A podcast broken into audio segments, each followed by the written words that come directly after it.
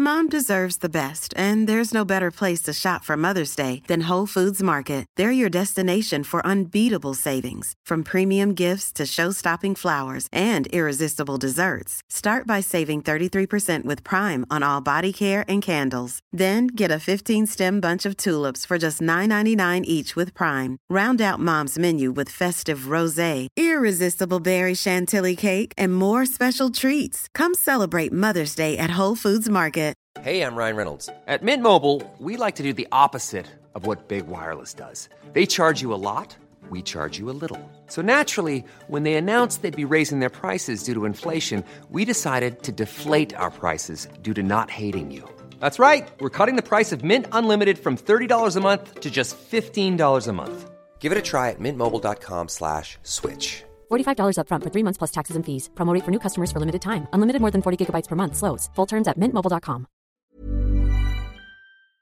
This is Paul Hawksby and Andy Jacobs. And welcome once again to the H and J Daily, the best bits of this afternoon's show. Well, we were joined by Matthew Syed, weren't we? He's got a new yeah, book he's, out. He's brilliant, isn't he, Matthew? Yeah. He's always got an interesting take on life. And thought-provoking uh, stuff. Mm. Um, we also spoke to Ainsley Harriott. Yes, brilliant yeah. in his own way. Yeah, different, a very different guest, but uh, nonetheless very entertaining. What was he like? Well, he was good, I thought. yeah, good. Uh, we talked about takeaways and Arsenal, but not necessarily in that order. And we had a bit of a chat about various things. Oh, various things. Yeah. Here it all is. Good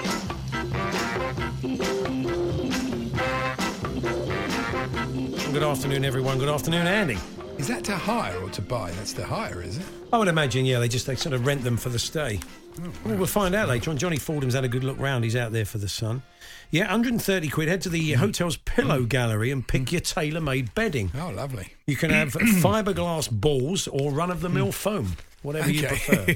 well, yeah. I'll go run-of-the-mill foam. Okay, fair and, enough. And uh, well done to England. That's probably their best session of the whole five matches. Oh, I know you don't agree, but I, don't you think the Australians maybe just are a little... You know? No, I think they're incredibly motivated. They, they They've won, won the a, Ashes, though, Andy. It doesn't matter. They haven't won a series here since two thousand one. They want to when win did the... they last retain the Ashes here? At the same time. Well, exactly. They've yeah. retained the Ashes no, in they, England. They've all been at points to say, well, you know, how much they care about You can this. think that as much as you like, but when you're in a situation where yeah, they, you've got to be your most competitive... This. They don't want to lose this game. They don't want to lose it, but are they inspired enough and motivated enough to win it? Probably, but we'll wait and see. Yeah. Yeah. Uh, talking of extra bits, ninety percent of people polled said they'd happily become a cyborg. You see this? A sideboard. A cyborg. Oh, sorry. Not a sideboard. It's cyborg. okay. Uh, part human, part robot. Oh, yeah, yeah. ninety percent I know what a cyborg is. Yeah, they'd have cyber devices implanted to boost their abilities. And I was thinking, I could do with a couple of extra gigabytes of memory. You could. Don't ask me. It'd be I'd fantastic. Be on that. Yeah. It'd be perfect. And um, best set of initials I've ever come across in the uh, Times uh, wedding announcements today. Yeah. This is incredible. Monsieur... A G M G M G P LaMarche is marrying Miss... Wow. I know, from the Pavilion End.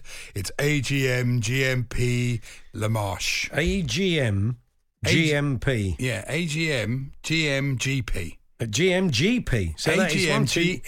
Uh, Mansfield one, Northampton. A G M G M G P. Okay, A G M G M G P. Okay, yeah. one, two, three, four, seven initials. I know, it's Antoine is his first name. Yes. Okay, you haven't got the rest of them there, not put the no, full name in. No, they didn't put the full name in front of Have you not looked it up? It would have cost a fortune. Yeah. Imagine that if he Imagine became a professional footballer. That's a good idea, really. One on the back of your shirt. Yeah. Well done. And, uh, that's got to be a record, seven brilliant initials. Brilliant thing on uh, Roy Race, uh, Roy of the Rovers. Mm. It's his uh, sixty-fifth anniversary. And they've discovered, you knew this, I didn't know this, but in October nineteen seventy-seven, uh, basically Roy discovers V A R. Uh, Manchester Rovers striker scored a, yet another goal. The referee and linesman discussed whether it was offside, and uh, there's a g- giant screen in the stadium, which was pretty ahead of its time, even in nineteen seventy-seven. So they all stand there looking at it, and Roy makes them yeah. decide. You know, somebody and, uh, found it on, uh, yeah, found it in an old comic and put it on social media a little while ago, and it did the rounds. Apparently, there was also a pompous fool called Davis Mallory who came up with a terrible handball idea in the strip. Davis Mallory, yeah, what a good name. Yeah, I know. Yeah. Hopefully we're going to get the guys in from the new. They've got Roy of the Rovers is in the news because it's back. There's a new one. Mm. And it's got one of Roy's younger relatives and stuff involved. Well, so it's a nice idea, isn't it? It's Roy Race for the for the new era. That's good. OK, well, we'll see if we can get him in. And uh, Pep, we, we call on the show, we call, uh, if you talk about yourself in the third party. Mm. So third say, person. Third person. Oh, yeah. If you say, like, Andy Jacobs thinks this, that and the other, it sounds ridiculous. Well, Len- it's called a Lennox Lewis. It is. Lennox was brilliant. Lennox Lewis thinks that Lennox can win this fight, you know, and all this stuff. So Pep Guardiola is the latest person to to do mm. a Lennox, Lennox Guardiola. He's talking about the doctor that operated on um, Laporte, Laporte yeah. and uh, saved his career. And uh, he says, uh, if Doctor Cooke hadn't appeared in my life, Pep Guardiola would have retired from play. Why don't you say I? Well, you say I would have retired from play. That passage comes from his book. It comes from his book. Yeah, and, but that's, uh, that's no excuse, is well, it? I don't know if it's told in a sort of first-person style. Is it? Is it? Is it? Well, it's a, quote it's a ghosted him. autobiography, isn't it? Guardiola wrote, if Doctor Oh. Cougar hadn't appeared my, okay. in my life, all right. P- Pep Guardiola would have retired from playing. OK, fair enough. I yeah. suggest just say I. All right, all right. It's then, better, okay. isn't it? Yes. Yeah, all right. I'm getting really upset about nothing. Well, there, I, I like getting upset about nothing. I've got some bad news for Tim Vickery. Bad yeah. news. Uh, a new species of electric eel has been discovered in South America. It okay. produces two hundred more volts than the previous highest. eight hundred sixty volts. That's going to be a bit of a shock for Nigel Botherway and Fisherman's Blues when he when he goes to take it out of the net, wasn't it, really? It was a shocker, well, literally. Oh, I watched uh, Bob and uh, Paul Whitehouse's yeah. fishing programme. Gone Fishing, night. yeah, good. It's such a one. It's my favourite programme. It's finished now, that was the second series. I know, done, but right? I'm, yeah. I'm working through the second series, and honestly, if you haven't seen it, I, I just think it's the most lovely bit of television I've seen for a long time. Yeah. Doesn't it, it treats you with a bit of intelligence. It's, it looks beautiful. Mm. It's, it's got a nice pace about it. It's gentle and it's fun. It's really interesting as well. It is. It's, it's, very, a, it's an excellent uh, series. And they'll be back to do more. Who knows? If you think I've got a problem about getting worked up about nothing, yeah. what about this bloke that wrote to the Daily Star today? Why do I T V one and G M B go through so much to promote Dame Joan Collins as being on at eight ten, only to start their interview at eight twenty-four? Cares. Fifteen minutes of his life he'll never get back waiting for Joan Collins. Well, it was Piers Morgan going on about Fireman Sam, but so what? Yeah. Poor T V, he says. Well, fair enough. Well, that, blimey, that is pushing it a bit. And that puts your um, Pep Guardiola into perspective. The Hawksby and Jacobs Daily Podcast from TalkSport. This is Paul Hawksby and Andy Jacobs uh, here on uh, TalkSport, and I think sort of part of watching sport at home, uh, very much the fabric of that, mm. is the Great British Takeaway. Oh, absolutely. Isn't yeah, it? No question. Now, uh, you may not be aware, but there is a glitzy event that takes place uh, every year. The, the Takeaway Oscars? Well, kind of, okay. yeah. Uh, the British Takeaway Awards twenty nineteen, they're going to be celebrating the best takeaways across the country. Uh, categories include Best Takeaway in Britain, Best Delivery uh, Driver in Britain, oh, Best good. Takeaway Chef in Britain. And wow. who better to guide us through it uh, than Ainsley Harriott. Hi, Ainsley. Hey, how are you? Good afternoon, boys. How you doing, Paul, Andy? Well? Yeah, yeah we're good, thanks. Fantastic. Yeah. So, uh, um, you gave that a lovely intro, and it's, uh, isn't it amazing how life has changed and how many people do actually like a takeaway now? You oh, know? yeah. I mean, it's uh, some of the some of the findings are fantastic. We, we love this one. Uh, in the research... Apparently, one in five people have cheered when there's a knock at the door and the takeaway arrived. Cheered. uh, I, they're, they're the kind of people who've, who've gone onto the Just Eat app and they've followed it. They've followed the bike. Oh, it's coming round the estate now. Go, oh, it's going around the roundabout. What are you going that way for? Oh, yeah. Oh, that must have been a bus stop. And they come back and then they come in there. Oh, I think it's so wonderful, isn't it? That's and they say, true. yeah, take the plates out the oven now. They're here. Yeah. Open the wine. I mean, it would. It was just the staple, wasn't it? It was the, the pizza, the the kebab, or the uh, fish and or, or the fish and chips. But I mean, there's so much. You can you can practically get anything ordered now, can't oh, you? Oh, absolutely. Um, as I say, you know, most of the apps that we go on to now, that's our lifestyle. It has changed. Uh, less and less are actually phoning up now. It's almost like we're non-communicative, you know. So yeah. it's, it's wonderful when we're able to talk. But basically, uh, yeah, you could just go onto an app. You can order what you want, and there's hundreds of varieties. Whether you're going for Japanese, Caribbean, Mexican, Indian, or your classic fish and chips, it's all there. And uh, quite often, it's with or without. out. You know, I don't like this, I don't like that. You can start stripping things out of your of what you don't and don't like. You know, my son often when he comes and plays a bit of five-a-side football on a, on a Wednesday night with his mates, he comes back and we have a burger, and he said, "Tell him, Dad, I don't want the onion, I don't want the pickle, I don't want this, but I want that and I want that." You know, it's fat- and you can have that all now. Yeah, yeah, of course. And it is a family treat, isn't it? I think that's, you know, because you can't do it every night. You wouldn't want takeaway every night, but no. I think, you know, to, to treat it like that, I think kids love it, don't they? Love the pizza arriving, as you as you said. Although, tracking. Andy, you're talking about every night. One of the other things as well is uh, Christmas dinner. twelve percent of the people who responded no. to this have their Christmas dinner as a takeaway. I'm, know, I'm not entirely sure that's a good thing. Well, you're not you're going to say that because you're a family man and Missus yeah. won't have it, you know. But, I mean, the reality is a lot of people just can't be bothered to cook. Yeah. And, you know, it's the, the frustration. Sometimes they don't know how. But you know what's interesting, guys, is what you order. Before, it was something very plain and ordinary because you didn't want to be too experimental, too extravagant. Uh, but now we kind of, we've upped the ante. We all know what a jus is, you know. We People talk about the reduction, and you feel a little bit more comfortable, and uh, yeah. and it's actually reflected of even when you go to restaurants now. And to be able to, uh, what, what I like about this award is that you're actually able to say to people, "Thank you, thank you for cooking my food, and uh, thank you for delivering my food." And I love the. Uh, The last one, for the first time ever this year, the takeaway lovers and uh, Just Eat fans alike can enter to become Britain's number one takeaway fan. Oh, right. You know, so you can you can either vote for your mate or you can vote for yourself. You know what yeah. I mean? And brilliant. Guess what? You can win. As I said, you can win all these wonderful things. You can you can win free food for a year every month, and then you can. Wherever you restaurant uh, or takeaway you've nominated, you can actually go to that destination for a holiday. And I think it'd be great if it's Vietnam or Marrakesh, but can you imagine Blimey. If it's Skeggy or something like yeah. that? Is, is the awards do a dinner or is it takeaway? Well, I just wondered if like, somebody, a bloke rocks up, and rather you're getting your kind of chicken in a sauce, they say, uh, who ordered this, who ordered that? So you'll get your individual meals. And the best delivery driver... If he's going to be five minutes late, isn't he? They're going to say, and the winner is Brian from Luton. Oh, sorry, he's got caught in the one-way system. It'll be, it'll be about five minutes. Yes, yes, yeah. He's yeah. not quite here yet. He's not quite here.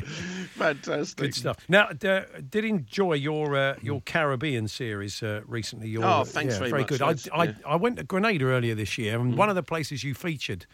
was uh, a kind of expat lad called Brian who owns B B's Craback. Oh, he, yeah. he is quite a character, Brian, isn't he? He's the kind of manager slash host. Yeah, he and always he, looks out of it, though, doesn't he? Well, I, think, I, think, I, think he, I think he enjoys himself. He throws himself into the role, a bit like Peter Langham used to do. Yeah, yeah. Throws himself into the role Absolutely. Of host the night I was there. I had a good chat with him about football and cricket and stuff. And uh, no, he was good value. That sounds a good place. That, that looked like fun, didn't it? Cooking on the beach all around the Caribbean. Tough know, gig. I know. Tell me about it. Walking on, you know, bit of sand between your toes. That's what you want in the middle yeah. of, of January, don't you?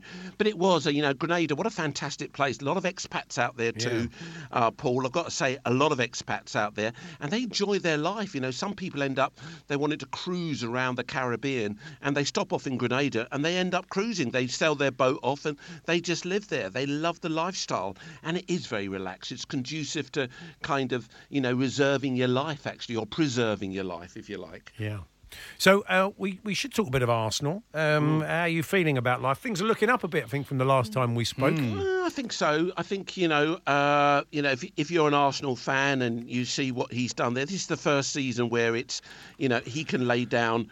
you know, what he considers to be his best team. And, uh, you know, he's bringing those type of players in. He's let, I think, about thirteen go. Half of them we don't even know their names because they're part of the kind of young academy and stuff like that. But he's very much stamping his authority on the club and saying this is the way we're going to play. And uh, if you if you look over the, the years, the fact is, and Guardiola, Guardiola came in, or whether there's Klopp that came into Liverpool, or indeed, um, you know, you guys at Spurs, you, you know what happens. You bring manager in, you've got to give them two or three seasons mm. just to, you know, p- put things in place, if you like. As long as it's going in the right direction. It's easy to do that if it is, like at Arsenal. You, you can see them giving Emery more time because he, he's showing signs. But it's hard, isn't it, when if it's not going well, in the end, you, you have to get rid of the manager. I know, but quite often, uh, as, as you know, Andy, it's those teams down the bottom. They bring people in and they haven't got a chance. You know, they're already struggling and some of them can turn it around. And quite often they can only turn it around for a season and a half. Poor, poor Chris Hughton's a typical example there, isn't mm. he? Um, you you know, but that, you know, people want to play that kind of expansive football now. They all want to be, they, they want to get the next Wolves manager, if you like, that comes in and just kind of, one minute you're, you know, you're, you're in the Championship, next minute you're playing in the Europa League and all that type of stuff. It doesn't happen all the time. It's difficult. And then, as we saw what happened with Burnley, you know, it can affect your whole season and you could go down if you're not careful. Yeah, yeah. That's true. What else are you up to at the moment, Ainsley? Um, well, you know, after mm. doing the, uh, the this this awards and uh, talking to people about it, which I think is a fantastic opportunity, I'll be off to the Mediterranean to make another series and uh, looking at different foods uh, and going to an interesting place. I want to go to places like Jordan and Tel Aviv, as well as your, your Spains and your Marrakeshes and places like that, just to kind of, you know, have a look at different types of food. And, uh, you know, some of those places I haven't been to before, so I'm going it going into it with fresh eyes and genuine excitement. So I'm looking forward to that. Uh, Strictly's back, of course. It brings back memories of uh, your time. Oh, yeah, me hips hurt, me toes hurt, everything hurt. yeah, yeah, All those yeah, people yeah. go, Strictly, I should shut up. And I suppose we should ask you about Ready, Steady, Cook. How can you bring it back without you? Yeah, it's, it's, we're not happy about this. Yeah, oh, it's like bringing back Coronation Street without Ken Barlow. I know. It's, just, it's, it's, it's, it's, it's strange, isn't it? And everyone's been going on about it and uh, people are arguing about it. My mate... Uh, Of course, uh, Greg James, and he's been going on about it too. Do you know what, lads? It's such a brilliant format. It yeah. is a great, great format. twenty minutes real cooking time. We don't normally have programmes like that on T V. We always have something dissolves into something else. You mm. see the ingredients and half an hour later it's all done and it's all fancy. This is real cooking in real time. And if Ryland does it well and he allows the chefs to express themselves, then, you know, I think they're onto a win- winning formula there. Um, yeah, I did it for a long time and I did it, hopefully I did it well enough that people do remember it. And I, I think that's what's happening now. So So, you know, a bit of a reputation. Um, so he's got to live up to that, and I'm sure he will do, and uh, bring new chefs on because, you know, the world's changing and we've got to, we've got to move with it. Absolutely. Very Look, gracious. It's very gracious of you. Yeah. Um, Ainsley, always a pleasure. Uh, good luck with the awards. I yeah. know you're one of the judges, and uh, we will catch up with you soon. Take yeah, care. And love to Chelsea and love to Spurs, boys. You don't Keep mean going. love don't to Spurs or Chelsea, do you? You don't. You don't. Oh, you got your fingers crossed. Oh, yeah. oh, oh that hurt. Oh, Just take it easy. God bless. Cheers, See you later. later. Ainsley Harriott there. On the British Takeaway Awards, yeah, twelve percent of people, Christmas dinner, takeaway. Uh, Valentine's Day, thirty-three percent. Yeah, that I can that's different, yeah, that, yeah. yeah well, that's not cooked but tonight. It's not takeaway turkey plus all the yeah. trimmings, is it, for Christmas dinner? Luckily, in all the excitement, we're told ninety-three percent of us are able to keep our drinks from spilling over. But for four percent, it's too much for them.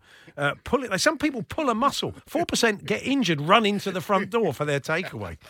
I mean, it's great, but take a long, hard look at yourselves, folks, really. What an injury that would be. Yeah, imagine that, phoning up. Yeah. Phoning up the gaffer. Anyway, uh, it's uh, Paul Hawksby, Andy Jacobs uh, here on TalkSport. The Hawksby and Jacobs Daily Podcast from TalkSport.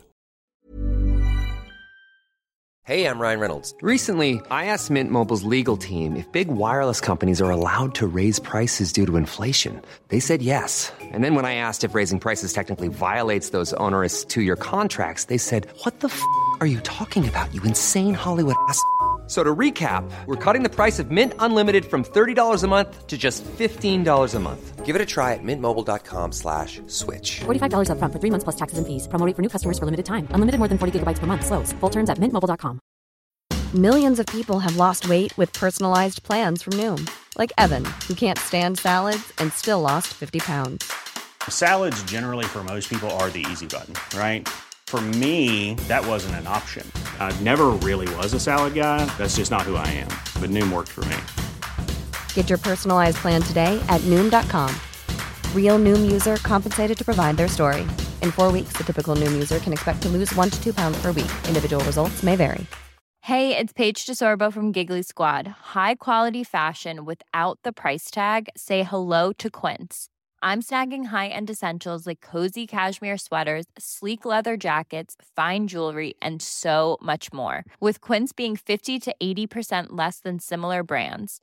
And they partner with factories that prioritize safe, ethical, and responsible manufacturing. I love that. Luxury quality within reach. Go to quince.com slash style to get free shipping and three sixty-five day returns on your next order. Quince.com slash style. The Hawksby and Jacobs Daily Podcast from TalkSport. one hundred eight for two, England at the moment. Uh, Stokes just out there after Burns went pretty cheaply, and Root is there on thirty-seven. But uh, joining us in the studio now, a man that uh, we first spoke to a, a kind of lifetime ago for him, before he was a journalist, before he was an author, he was still Britain's number one table tennis player. Uh, but Matthew Syed, of course, since then, uh, written extensively uh, in the press and uh, a number of best-selling books. And uh, his latest book, Rebel Ideas, The Power of Diverse Thinking, is out now, uh, and he joins us in the studio. Good to see it's you. It's great to be. You know how much I love this show. You're very kind, Matthew. And it's very really kind. Lovely to be with you. Yeah, it's... Uh, it, well, we said, like it, your books. Which is always a bit of a mutual... Yeah, but... Um, yeah, it, was, it does feel like a lifetime ago. So you were still a professional sportsman when we we first... Ever yeah, so you guys to. were just saying, weren't we? You started in two thousand one. Mm. I played my last Olympics in two thousand, Commonwealth Games two thousand two. So I think I probably came on your show in two thousand one. Yeah. We talked about table tennis, and you probably were asking, what will you do when you retire? And I was like, I have absolutely no idea. Did you have Did you have a kind of... Did you know where it was I going? I kind of thought, you know, it's difficult. This is one of the interesting things about sport. You peak early in life. Mm. You're in your twenties and you reach the absolute zenith of your potential and mm. talent. And then if you retire at, say, the average age of a footballer retiring was, what, thirty-two, thirty-three, same for table tennis, then you have this entire lifetime. And it's a massive challenge to your identity because you start sport young. You build up this following, this this sense of who you are as a table tennis player, as a footballer. You get a bit of acclaim. And then suddenly when you finish, it's not just that you lose the money. It's not just that you lose the thing that you were doing every day, but suddenly your identity disappears. I'm no longer a table tennis player. Mm. I'm no longer a footballer. Footballers, as you know, they have massive transition problems. Yeah. And I think I did struggle a bit emotionally, psychologically, because I was missing it so much. It was such a big part of who I was. Mm. But then eventually found uh, the Times as a columnist, uh, sports section. So that was a okay transition. Then the book writing, and I've really enjoyed the journey. Yeah. The latest book is fascinating, Rebel mm. Ideas. I mean, we'll, we'll talk in a bit more detail, but kind of give us a, a, a kind of overview of, of, of the book and what well, it's about. I'll tell you, one thing that made me think about writing this book was, I don't know if you guys ever get invited to give talks at schools. I've done, done one at one oh, of my Carl, old yeah. schools, yeah. Yeah, yeah, yeah, yeah. right. Mm. So so you get, you're thinking, I, no, I, never, I never, never get, ever yeah, been invited. Worry, Matthew, I never get invited to do anything. I'll get my old school to send you an invite. No, yeah, but, it's but, something about my personality. I mean, yeah, go on. But, like, so I go in and take this A-level media studies class. And I went in and I said, look, why don't we do a practical thing? Let's pretend we're editors at the Times and we're trying to decide what's going to be the front page story tomorrow, the splash, the photo caption.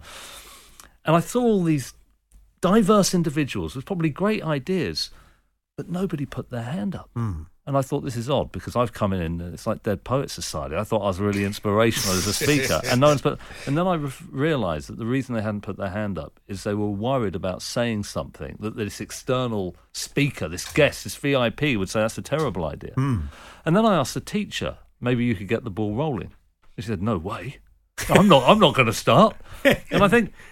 You can have diverse ideas that aren't expressed. And I think that young people who have the courage to say, I think this, they might get challenged, but then they can refine their opinion in the light of what they hear. Yeah. I think that builds resilience.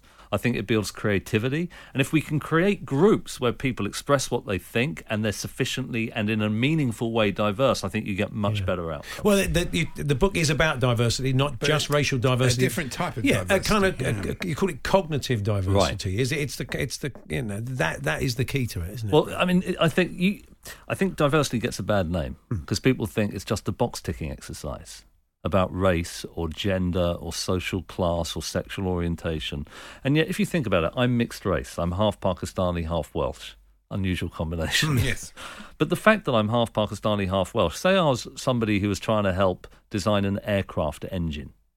My experience of being mixed race isn't going to help me, is it? Realise if I tweak the design of the engine in this way, is it going to make it more aerodynamically efficient? Mm. So I think you bring the wrong kind of diverse, or take the B B C. You know, they said we need to have, we're too white, we need people from different mm. racial, gender, and all.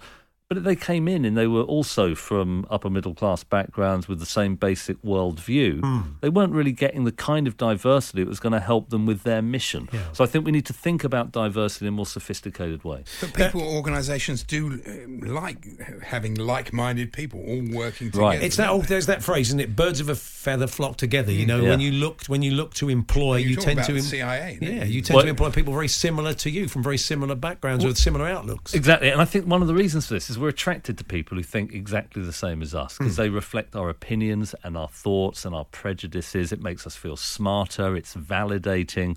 But of course, if there's a really difficult problem and you're surrounded by a group of people who think exactly the same way, you're agreeing with each other, you're probably becoming more confident about your perspective, but it might be fundamentally wrong. Yeah. And one of the things, actually, that, that made me think about this book was joining a, a football committee. It's called the Technical Advisory Board, mm-hmm. and it advises Gareth Southgate, the men's coach, Dan Ashworth, who used to be the head of the women's and men's teams, um, Phil Neville, Martin Glenn, the former chief executive, about performance. And I got to the meeting, and there was alongside me Manoj Badal, who is a high-tech startup guy, also owns one of the I P L teams. Um, Tracy Giles, who's one of the top people in training mental fortitude in the army. Baroness Sue, Sue Campbell, who's involved in all these different Olympic sports, mm-hmm. um, and uh, Stuart Lancaster, rugby coach, yeah. Dave Brailsford, a cycling coach.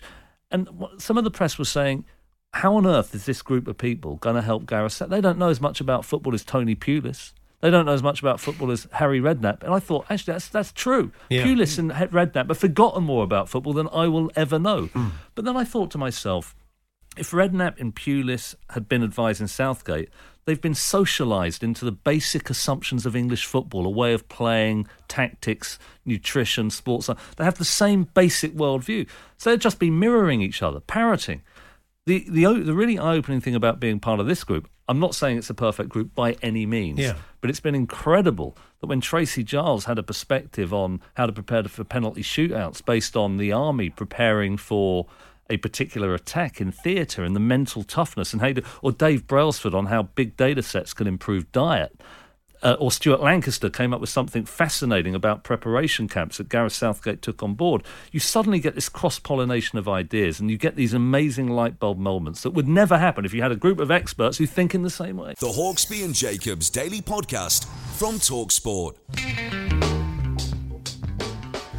Matthew Syed is with us in the studio. His latest book, Rebel Ideas, is out now, The Power of Diverse uh, Thinking. And we said, uh, Matthew, very powerful uh, first chapter in the book. Say timely because, of course, it was the anniversary of nine eleven yesterday. And it, what you're discussing uh, as a concept feeds into what happened on uh, nine eleven. Yeah, there's been a big debate in the intelligence community about why the C I A was unable to spot the Al-Qaeda plot to destroy the Twin Towers and other key strategic targets. And it's typically divided down the lines of those who think the C I A just hired really stupid analysts on the one hand, and those who say, actually, it's very difficult to detect plots before they materialise. Mm. And what I think I've tried to do is look at the structure of the C I A itself. And it turns out that they are very bright individual analysts, you know, incredible rigour in the recruitment process.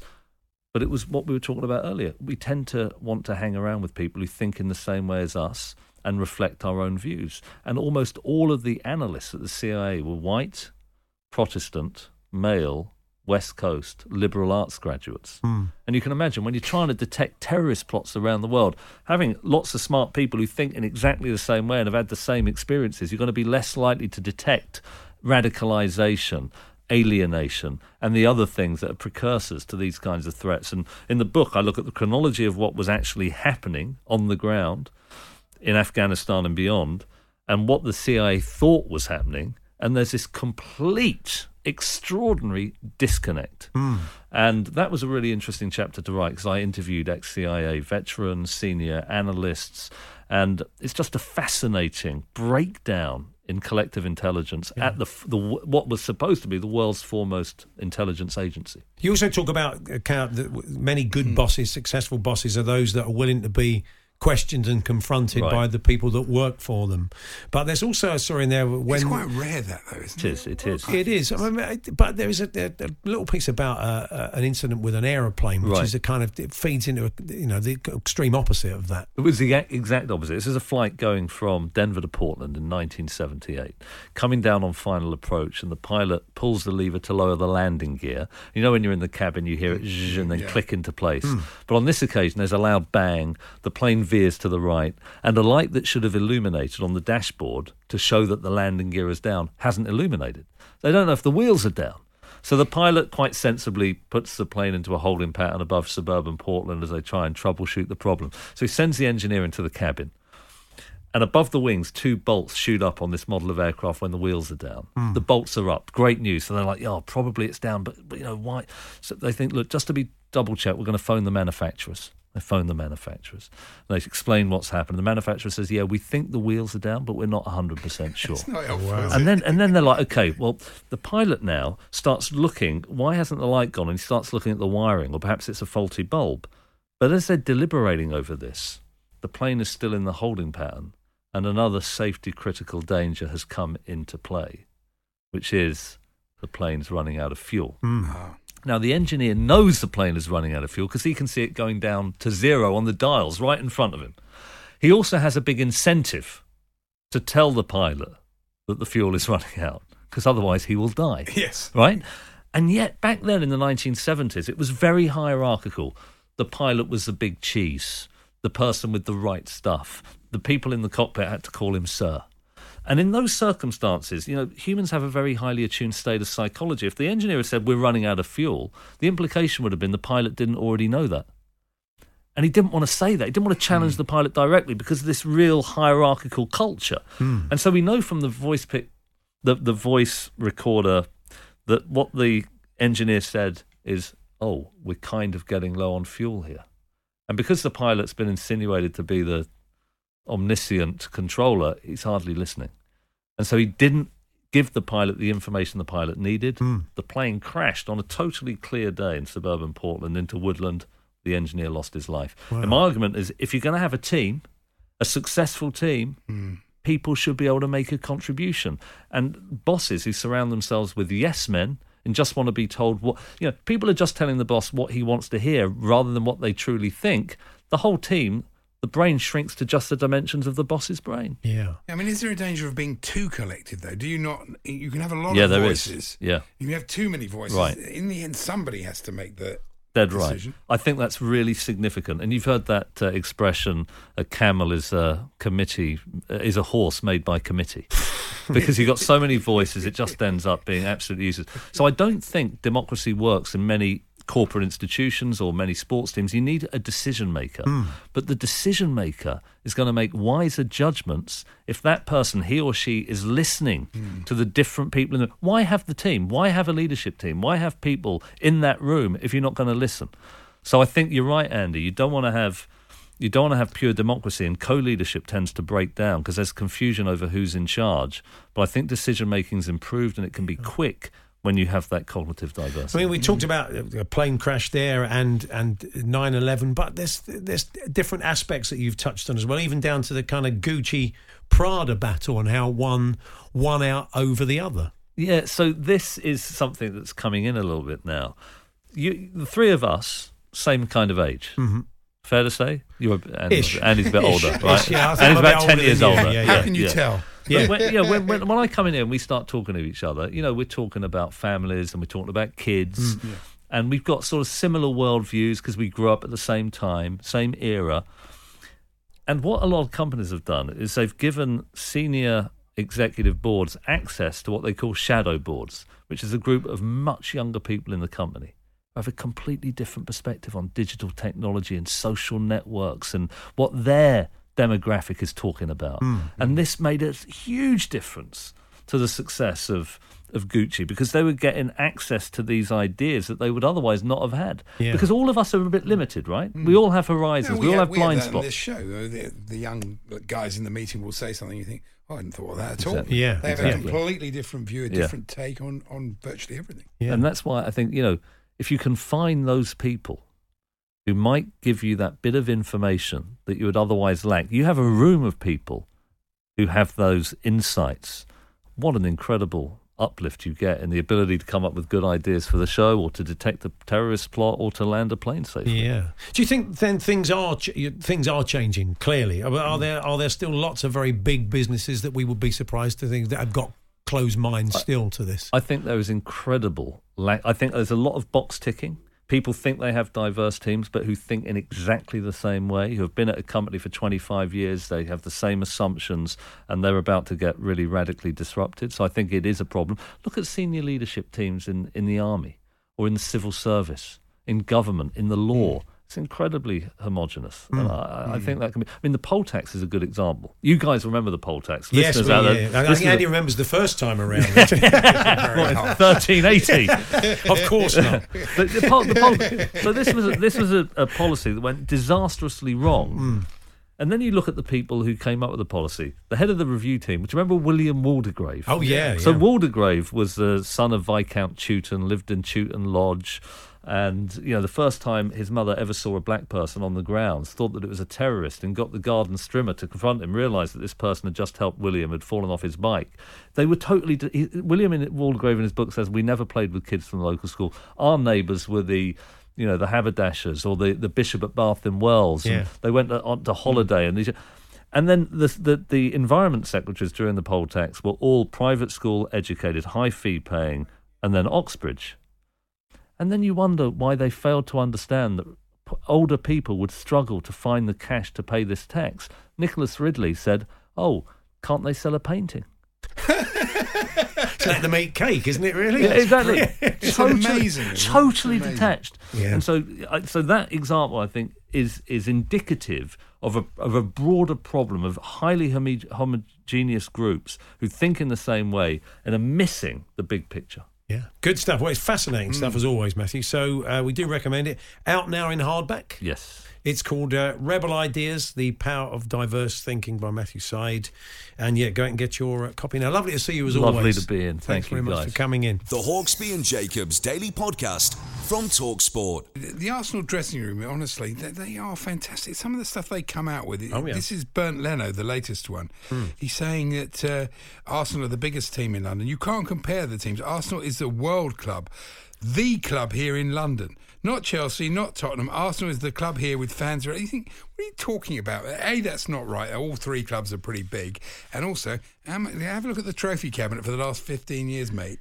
But I mean, if you, if you, I'm not, I can't join in on that conversation. But Ridiculous, the honestly, uh, no wonder they never if, win anything. If you are playing for a team, you know, you, you're there on international duty or whatever. You talk up your team, don't you? I mean, you know, it's just what, what you do. do. You don't you talk don't, them down, really. do you? Well, I don't know. I've just realised my notes. Have, The way that, because we've got a new producer this week, our producer oh, yeah. on holiday, he prints my notes on both sides of the paper. So I've can thinking, you not operate like that? Well, I can, but I was thinking, where have half my things gone? Well, a lot of the kids are very green, you know, they, they go double-sided, they want to save trees. You, oh, don't, you don't care, Andy, you chop them all down. Wayne Rooney was in a karaoke bar, he and was, an yeah. onlooker who doesn't exist in any shape or form commented on the quality of his singing. Yeah, he said he was quite good. He said, yeah, he was far from the worst. Said this on That's high praise indeed. Yes, it's tremendous, yeah. isn't it? Well, well done to him. Do you see Mike Riley, as uh, the referee's boss, has been off mm. to the Premier League today to have a chat about uh, how V A R's been going so yeah. so far.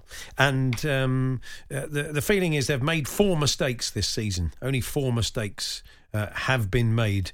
Uh, so far this season. Well, that's fair enough, yeah. isn't it? And the, they, the, the Sebastian Haller one being one of the worst. And I think that is mm. fair because it was very difficult. I mean, watching Match of the Day that night, you're thinking, oh, come on, that's a penalty. No, it was a penalty. Really is no, a penalty. Absolutely a and penalty. You could not see any reason why. You could, it looked like a penalty in real time. It was the one that time. made them think that the referee must go and re-examine it because I think yeah. I can't remember who the ref was, but if he'd gone and looked at it, he would have thought, oh, no, that is a penalty. Other ones he said is uh, Tielemans should have got a red for the tackle yeah, on Callum Wilson. Yeah. Uh, apparently, the, the reports are that uh, the penalty incidents involving David Silva for City against Bournemouth, as we said, that Haller one as well, mm. that was a mistake.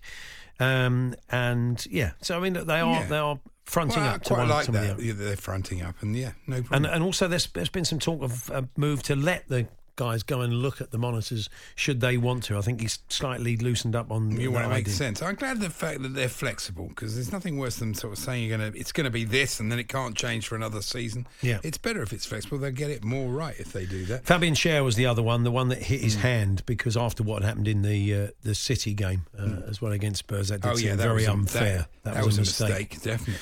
Uh, do you want a pointless poll from uh, Gala Bingo? I don't know why they brought this one out. Well, it's paid off. You just give them a well, mention for now. Roast potatoes have been voted the favourite type of cooked spud to eat. You can't say potatoes twice. No. Um, chips came fourth, and you think, well, what about who came second or third? But it was, in fact, mash came second. Mash came second? Yeah, jacket potato third. Jacket potato third. Chips I can't fourth. Believe it. What poll would jacket potato come ahead of chips? oh eight seven one seven double two double three double five. And that's, I mean, I, I would have thought. Honestly. Uh, I would have gone. So what was the winner, did you say? Winner roast potatoes. Winner roast potato. Second mash. Second mash. Third jacket potato. Jacket potato. Fourth. Fourth, not even on the podium. Is it chips. A top ten? I mean, aren't you struggling after that? Unless you're a bit posh. Dauphinoise. Dauphinoise was that fifth? Number eight. No idea. So what was like twenty fifth? Pomme bouillon. Oh yeah, you know your stuff. You, you're a bit of a spud king, you are, aren't you? Now I, I wasn't aware of this. Uh, oh, yeah. Apparently there was a story. I even looked it up, but to be honest, I couldn't find out anything mm. more about it, which made me a touch uh, sceptical. Mm. Um, people increasingly want. People increasingly want comedy funerals, say a company in Carlisle. Do they? Um, whose jobs have included... It's not Gala Bingo. No, whose jobs have included coffins uh, yeah. and, and the flowers spelling out the word... Well, I, I can't. So it begins with B and ends with D. But that uh, it's, really? It's a swear word, yeah. But it, it that was that's a League of Gentlemen gag. It was in yeah. a, it was in the League of Gentlemen oh, years yeah. ago. So it's a kind of copy of that.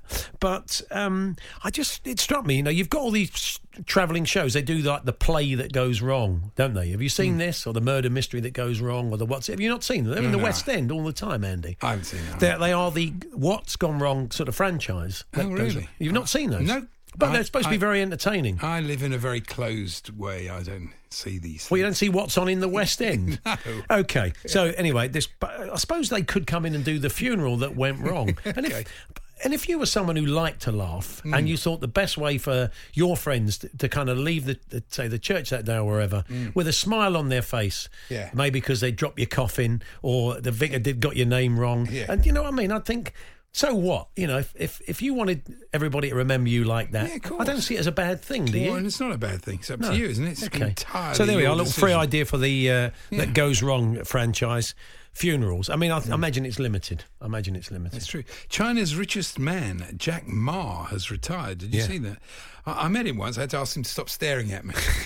Now, I knew that was coming. That's a song from what? About nineteen sixty-two, is it? Really? It's, it's an Mister old favourite, though. No, it was. Mister Zeitgeist. Did you see that story where a bloke discovered... I'm always, I'm not doubting the guy, because I'm sure it's true, but it would be a very easy thing to fake. He basically claimed that he opened a packet of Watsits, and there was only one Watsit in there. Yeah. I mean, what's the stop? You say, I could say, oh, yeah, I, I bought a Kit Kat, and there was only biscuit in there. No, I could have spent the whole time shaving off the chocolate. You got a lot of time on your hands. You ever tried to shave? Well, the, you get in the paper. You ever tried to shave like, the chocolate off well, a Kit Kat? That's a very poor example. I don't, you do not have the skills to do that. That's all I'm saying. I can say I bought a bag of, of Revels. I, I love it. The fact he hasn't given these any thought, they're going to get more ridiculous. You bought a bag of Revels, and what There's was in it? There's only one Revel in it. And okay. I can say, well, you know, which not, one? I don't know. I haven't had a bag of was Revels for years. Was it the toffee? Is there a Turkish delight type one? You probably had one last time you were in the West End watching a play. Yeah. I don't know. I can't remember. So uh, you could do, Andy, but I mean, yeah. what, what's in it for you? What's in it for you apart from a, well, uh, a bit of press? I found one Watsit. So yeah. just a big bag of air with one Watsit in it, was that's, it? That's true. That's you what are. He said. I am. And I'm talking of vegetables, as we were with the potato. Uh, yeah, I, I, it seems like a lifetime ago. Uh, good luck to Peter Glazebrook. Oh, yeah, uh, we'll be chatting to him. Yeah. he uh, He's the world record holder, or used to. He's been overtaken now. Is he really? For the heaviest onion. Yeah, he, he grows lots of giant veg. Yeah, it's tomorrow does. In Harrogate. That's where it That's all kicks right. off. The giant vegetable contest yeah. in Harrogate, the home of giant vegetables. During an international week, we regard that as sport, but uh, now it's finished. We may struggle oh, yeah, to get it in. That's true. That would be difficult. That's a good point. The Hawksby and Jacobs Daily Podcast. There we are. That was this afternoon's show. We return tomorrow. Martin Kellner will join us with a week of sport on T V. We'll have, I've got a big night of rugby league tomorrow. Be reflecting that. And also the clips of the week. So lovely. Until then, thanks for downloading us. You've been listening to the Hawksby and Jacobs Daily Podcast. Hear the guys every weekday between one and four p.m. on TalkSport. Mom deserves the best, and there's no better place to shop for Mother's Day than Whole Foods Market. They're your destination for unbeatable savings, from premium gifts to show-stopping flowers and irresistible desserts. Start by saving thirty-three percent with Prime on all body care and candles. Then get a fifteen-stem bunch of tulips for just nine ninety-nine each with Prime. Round out Mom's menu with festive rosé, irresistible berry chantilly cake, and more special treats. Come celebrate Mother's Day at Whole Foods Market. Hey, it's Paige DeSorbo from Giggly Squad. High quality fashion without the price tag. Say hello to Quince. I'm snagging high-end essentials like cozy cashmere sweaters, sleek leather jackets, fine jewelry, and so much more. With Quince being fifty to eighty percent less than similar brands. And they partner with factories that prioritize safe, ethical, and responsible manufacturing. I love that. Luxury quality within reach. Go to quince.com slash style to get free shipping and three sixty-five day returns on your next order. Quince.com slash style.